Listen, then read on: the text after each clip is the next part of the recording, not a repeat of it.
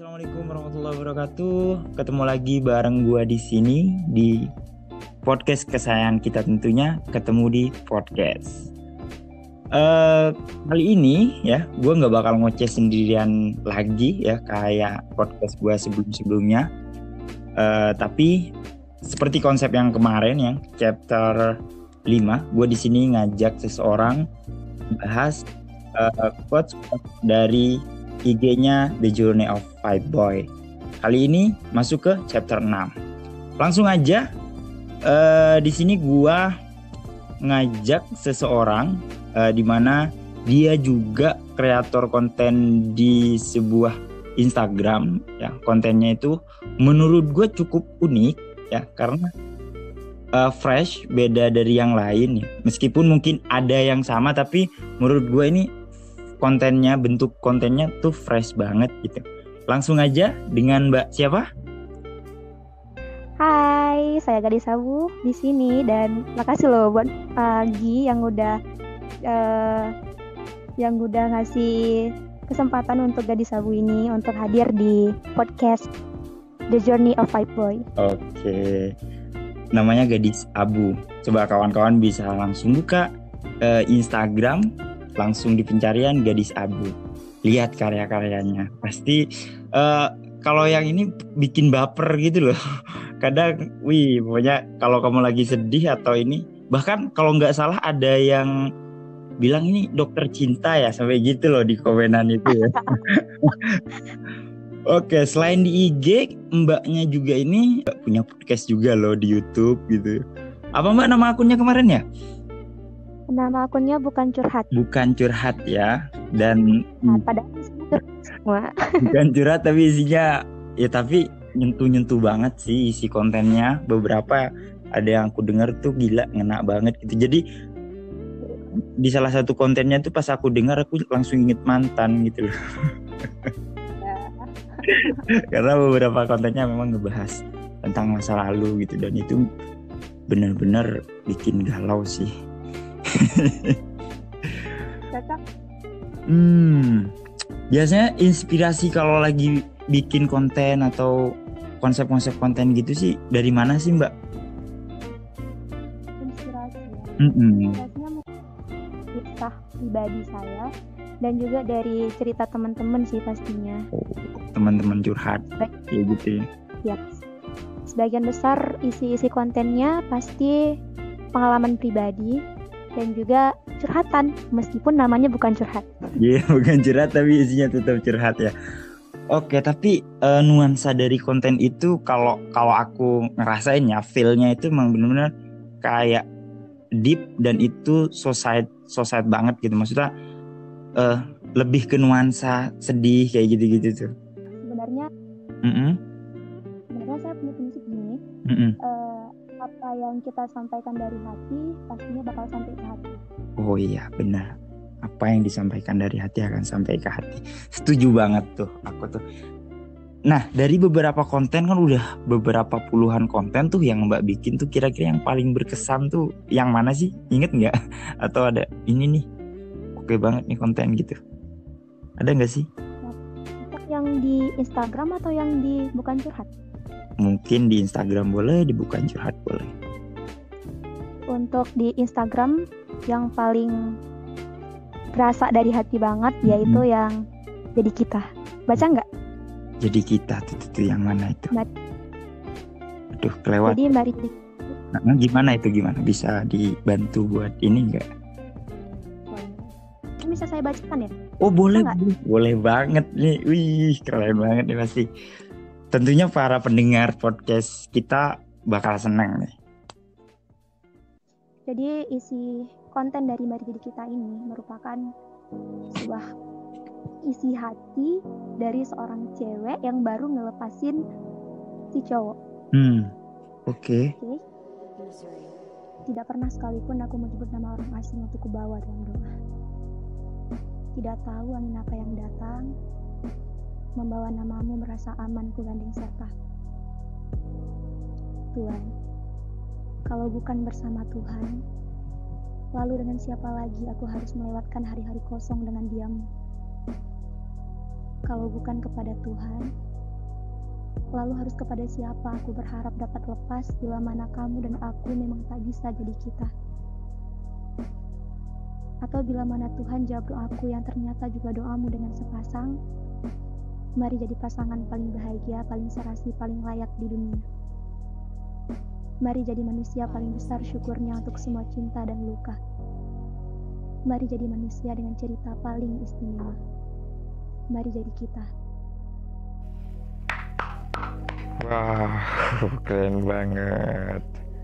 Jadi karya itu membahas tentang Tentang isi hati seorang wanita yang mengungkapkan perasaannya sama si cowok.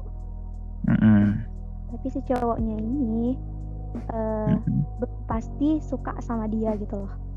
Oke. Ya, makanya di bagian akhirnya eh, kalau Tuhan jawab doaku dengan doa- doamu dengan sepasang. Mm-mm.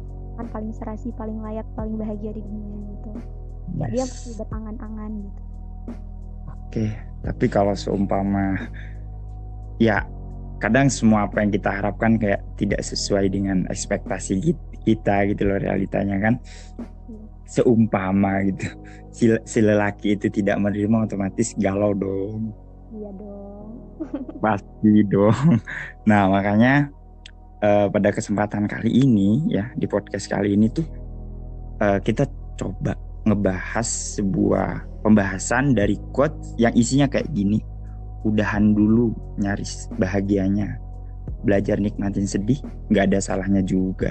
Nah, itu ketika kita menghadapi kesedihan itu tuh kadang kan eh, gini loh. Aku sering dengar gitu loh. Eh, semoga kamu bahagia terus kan gitu atau semoga aku diberikan kebahagiaan terus kadang kan ada tuh orang yang ngomong kayak gitu tuh menurut kamu gimana Kata ini sering saya temuin ketika men-scroll beranda sosial media saya. Dari Mm-mm. feed Instagram, dari postingan-postingan konten kreator, dari Mm-mm. podcast ataupun video-video. Dan dari sana kayaknya saya belajar kalau definisi bahagia itu masing-masing. Hmm, mungkin ada yang bahagia kalau udah dapat penghasilan 10 juta per bulan. oh iya Yang bahagianya cukup dengan barengan sama orang yang dia sayang nih. Ada Hmm. yang bahagianya ya cuman karena bisa hidup sampai hari ini doang. Hmm. Tapi sebelumnya saya bakal ngomong eh, bakal mendefinisikan bahagia versi saya ya. Versi saya. oke Bahagia itu adalah ketika kita bisa berdamai dengan apa yang sudah kita punya. Kalau kita bilang bahagia itu adalah syukur, mungkin sedikit klise ya. Tapi menurut saya Mhm. bahagia itu bersyukur. Em, saya pernah baca sebuah konten dari Febriawan Jauhari. Beliau mengatakan bahwa eh, sebagian orang salah mendefinisikan bahagia. Banyak orang yang bahagia adalah tentang hidup tanpa masalah. Padahal salah satu sifat yang melebur jadi satu dengan kehidupan adalah masalah. Nah, di sini Hmm. let, eh, benang merahnya. Di sini letak titik di- di mana orang-orang kemudian bisa eh, sedih, kemudian orang-orang bisa bahagia. Mm-mm. Em, untuk pendapat saya mengenai orang-orang yang menganggap yang ingin hidupnya terus dilimpahi kebahagiaan itu boleh-boleh aja dan wajar-wajar aja. boleh Semua- boleh aja Boleh-boleh aja dan wajar-wajar aja. Semua orang ya pasti pengen yang baik-baik dong untuk hidupnya dia. Gak Mm-mm. mungkin saya ingin sedih ya nggak mungkin. Yang jadi masalah itu adalah ketika kita stuck di kata harapan. Mm-mm. Nah, di sini garis harapan. Yang namanya harapan eh, ini kita ngomong soal ekspektasi. ekspektasi tentunya Nah, ketika apa yang kita harapkan, apa yang kita ekspektasikan tidak terjadi di realita, maka saat itu kita sedang bermasalah, oke sedang bermasalah. Dan hmm, ketika kita bermasalah, maka saat itu pula kita berasa sedih. Ekspektasi ini ke- banyak menjebak kita. Kalau kita nggak punya peta yang bisa kita pegang untuk menuntun kita keluar dari jalur ekspektasi itu, maka di situlah kita bisa terjebak dan kita bisa berlarut-larut dalam kesedihan tersebut gitu. ekspektasi bahwa manusia terkadang terjebak pada ekspektasinya ya sehingga ya jadi kadang orang itu terjebak pada eks- ekspektasinya sendiri gitu tentang bagaimana keinginan dia untuk tetap bahagia kayak gitu padahal di kenyataan gitu kita kan hidup uh, ada di sama-sama di dua sisi kan kayak gitu tidak tidak mungkin kita hanya ada di satu sisi Iya. ya kan bisa jadi bahkan harus kita itu ada di sisi lain gitu.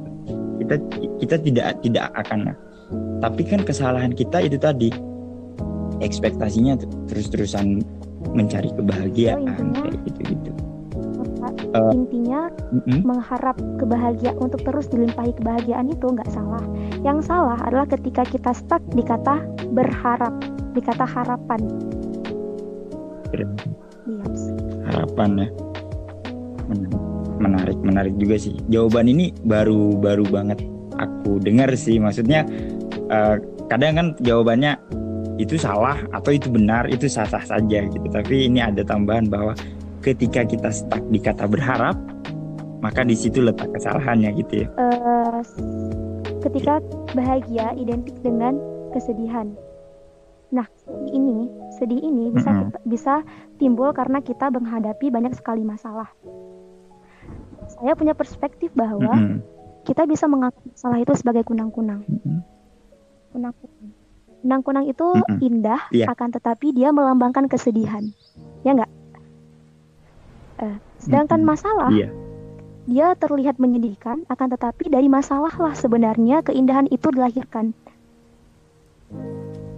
Sebenarnya kita semua Hmm. itu butuh dibenci untuk nggak membenci. Kita butuh eh, dihina untuk tidak menghina. Seperti- Mm-mm. Seperti seperti kunang-kunang, iya iya kita butuh tempat yang gelap untuk bersinar. Kita butuh masalah-masalah ini untuk Mm-mm. kemudian bisa menjadi bahagia. Betul sekali. Bahkan eh, apa yang kamu ucapin tadi kan tuh ada di Instagram kamu. Itu aku save loh. Serius, sampai aku save.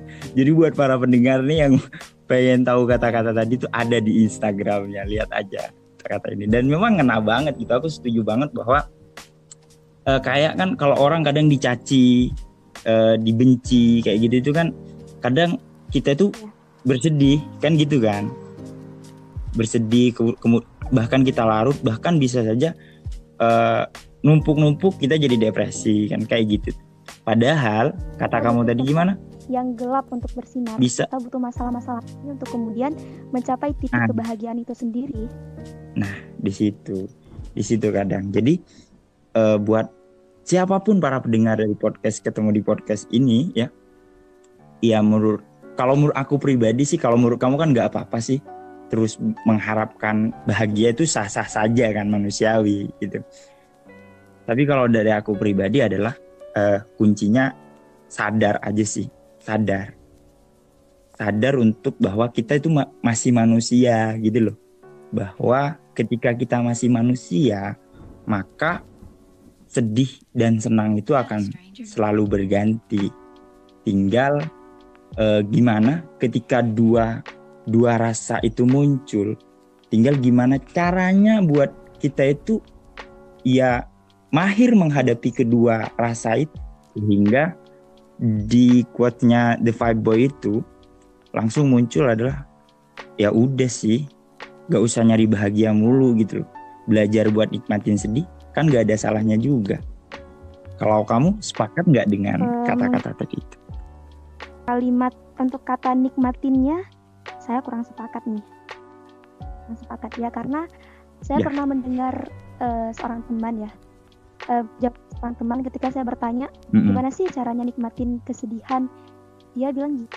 "Hmm, Mm-mm. menikmati kesedihan itu nggak bisa sama kayak orang yang mengatakan bahwa Hmm. menikmati kes- kemiskinan mungkin eh, nikmati kemiskinan itu bakal menarik Hmm. ketika kita cerita-cerita ke orang lain dicerita ketika kita cerita kepada orang kita Hmm. dirasakan itu sama-sama nggak nikmat gitu sama seperti kesedihan mungkin ceritakan ke orang Hmm. lain akan tetapi ketika kita rasakan sedih itu memang nggak nikmat gitu nggak bisa dinikmatin mungkin menurut saya kata yang tepat adalah berdamai berdamai dengan Hmm. Eh, satu lagi nih eh yang salah yang dilakukan oleh Iya. orang-orang yang lagi sedih nyari kebahagiaan ini saya sepakat saya Hmm, sepakat itu? bahwa mm, nyari kebahagiaan ini Hmm? salah ada orang-orang yang salah untuk mencari kebahagiaan. Ketika orang-orang nyari kebahagiaan itu berarti mereka nggak lagi bahagia dong pastinya. Misalnya nih hmm, ketika Sepakat ingin keluar banget. dari circle sedih ini orang-orang pikir eh, mencari kebahagiaan itu bisa dengan misalnya nih ya ketika dia putus cinta lagi patah hati. Kemudian memutuskan untuk mencari kebahagiaan dengan mencari pelarian. Nah ini salah.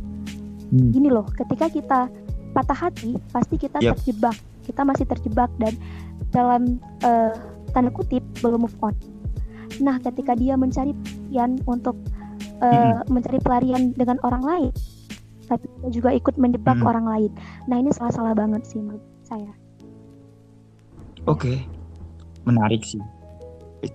Berputus-putus suaranya, tapi nggak apa-apa. Iya, aku tuh sepakat banget ketika kamu bilang eh, tadi bahwa ketika orang ya masih nyari-nyari kebahagiaan, ya berarti dia belum bahagia dong, kan kayak gitu. Dan ini sempat aku sih kemarin ketika aku membahas salah satu pembahasan di story IG-nya The Five Boy itu bahwa ya gitu gitu kebahagiaan hilang ketika orang-orang sibuk nyari kebahagiaan sampai lupa buat bahagia iya terkadang di situ gitu loh. Dan memang eh, aku sedikit tertarik gitu loh balik lagi ke obrolan tadi bahwa eh, kamu sendiri tidak setuju ketika kata-kata menikmati kebahagiaan eh, menikmati kesedihan ya. Tidak setuju dengan kata-kata menikmati kesedihan lebih tepatnya berdamai dengan kesedihan kayak gitu. Karena definisi bahagia menurut saya menarik. ialah ketika kita dengan Mm-mm. apa yang sudah kita punya bahagia Nah. saya itu kebahagiaan. Nah, eh, tapi eh, ini ini asik banget gitu loh karena memang eh, aku di sini memang ny- nyari teman teman ngobrol ya. Kita ketemu di podcast ini bukan nyari orang yang selalu sepakat dengan kata-kata dari dari kita the the journey of five boy. Dan dari sini memang eh, kita nyari perspektif-perspektif baru gitu bahkan followers atau ya para pendengar podcast kita itu uh, kita uh, ingin ingin mengajak kawan-kawan juga berpikir gitu. Setuju nggak sih apa yang disampaikan oleh kita baik lewat tulisan atau lewat audio seperti ini? Ah, itu kita sangat berharap tuh kawan-kawan juga uh, apa ya berkomentar atau ngasih saran, kritik silahkan kayak gitu sih. Seperti Mbak Gadis Abu ini ya, itu asik banget kita seneng banget ketika ngomong. Akhirnya saya nggak sepakat dengan menikmati kesedihan kayak gitu. Sepakatnya berdamai dengan kesedihan kayak gitu. Oke. Eh, luar biasa. Terima kasih. Terus eh, oke kita tidak memakai kata kata-kata menikmati kesedihan tapi berdamai dengan kesedihan. Nah kalau mbak sendiri gitu gimana sih caranya berdamai dengan kesedihan cara berdamai menurut saya ada tiga nih. Untuk yang pertama ini yang paling ampuh sih. Yang pertama itu yaitu mendekatkan diri sama Tuhan. Klise memang, tapi ini eh, memang membuahkan hasil. Ya karena kita butuh titik Hmm. tumpu yang kuat yang bisa kita jadikan arah kiblatnya kita gitu. Biar sampai dengan selamat. Kalau kita berekspektasi lagi sama manusia nih, kembali lagi ke yang tadi, sama aja ujung-ujungnya ya. Sedih lagi, nyari kebahagiaan lagi.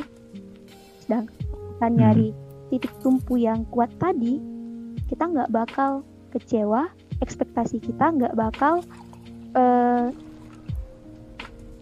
itu nggak bakal nggak terwujud. oke. Terus yang kedua, mm, Mm-mm. menikmati untuk berdamai dengan kesedihan, yaitu dengan mempelajari Mm. apa sih pelajaran yang bisa diambil eh, dari sedih itu apa gitu. Pelajaran yang bisa Hmm. dari kesedihan itu apa? Karena menurut saya hidup adalah sebuah proses perjalanan yang panjang dan dalam proses perjalanan itu yang harus kita lakukan adalah belajar banyak hal. Hmm. Dari setiap Oke. kesedihan ya harusnya kita harus belajar eh, apa nih pelajaran yang bisa saya ambil dari kesedihan saya yang tadi gimana nih eh, cara saya mengembangin diri lagi Meng- Hmm. kesedihan Intinya merefleksikan gitu loh. Kenapa bisa sampai titik sedih ini nih? Iya. Gua ada di posisi paling terpuruk ini kan harusnya ada ruang untuk merefleksikan diri bahwa wah ada yang salah dalam hidup hidup gua nih kan gitu ya. Mungkin seperti itu. terus yang ketiga Oke. terakhir jangan pernah paksa lupa kalau memang nggak bisa lupa Plong- Mm-mm. bawa plong aja gitu jangan Oke. ragu buat nangis It's enjoy. Kuncinya kan memang ah intinya kan memang berdamai. Seperti itu. sama jangan ragu buat nangis kalau memang lagi pengen nangis kalau mau nangis nangis. itu luar biasa. suara dari wanita gitu kalau aku kan cowok nih pembahasanku di chapter pertama itu bahwa cowok itu ya harus apa ya Kuat. ya sial sih menanggung ini harus kuat menahan air matanya sendiri gitu tapi buat cowok nggak apa-apa juga sih kalau emang udah nggak kuat lu nangis nangis aja gitu kan karena nangis itu nggak berarti selalu berarti kita ini lemah itu Hmm, sekali sih benar. kalau menurut saya Mm-mm. Karena memang di lain sisi eh, menangis itu adalah salah satu terapi juga kayak gitu loh. Nah makanya setelah se- eh, kenapa gitu nih klarifikasi sih.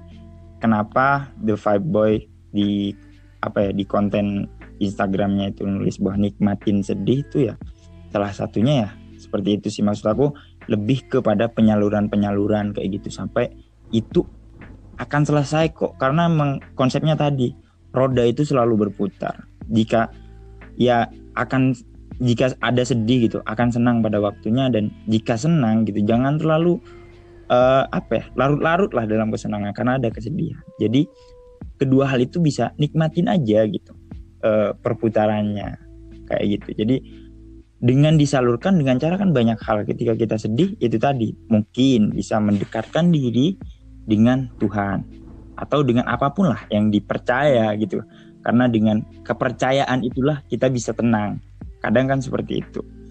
Dan itu ampuh sih ampuh. Aku sendiri juga pernah meraktekin kan gitu. Yang ke yang kedua tadi eh, apa? Kalau nggak salah? selalu mengambil pelajaran yang bisa yang selalu mengambil pelajaran dari pengalaman sedih itu. Nah, iya kayak gitu tuh. Dan itu memang ya kalau aku bisa bilang kewajiban kita dong sebagai sebagai manusia bahwa ya kita harus belajar dari apa-apa yang sudah kita alami kayak gitu.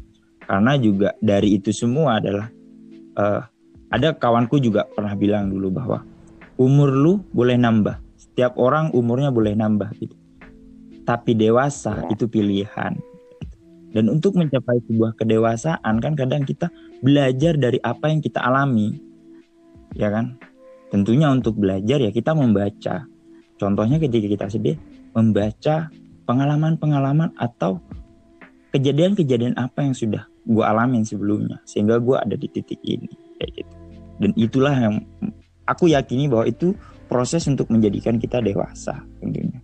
Dan yang terakhir kata kamu ya jangan maksa gitu jangan kalau nggak bisa lupa nggak usah lupain ya gitu ya udah sih nikmatin aja kan gitu pada akhirnya jadi intinya yang pintu keluar yang kita butuhkan adalah jalan yang paling tenang yang bisa kita tertawa jalan. lebih lama kemudian kita ajak Hmm. bersyukur untuk semua luka gitu. Ya kalau butuh nangis nangis aja sih gitu. Sehabisnya tapi habis itu ya udah kayak Bentar, gitu. Ya bentar. Toh hidup cuma sebentar. Oh iya benar. Ya intinya hidup pada akhirnya ya lu jalanin aja sih gitu gak usah ribet sama tujuan. Oke udah. Gila ngobrolnya asik banget sih. Sampai nggak kerasa waktu udah lewat hampir setengah jam kita ngobrol nih.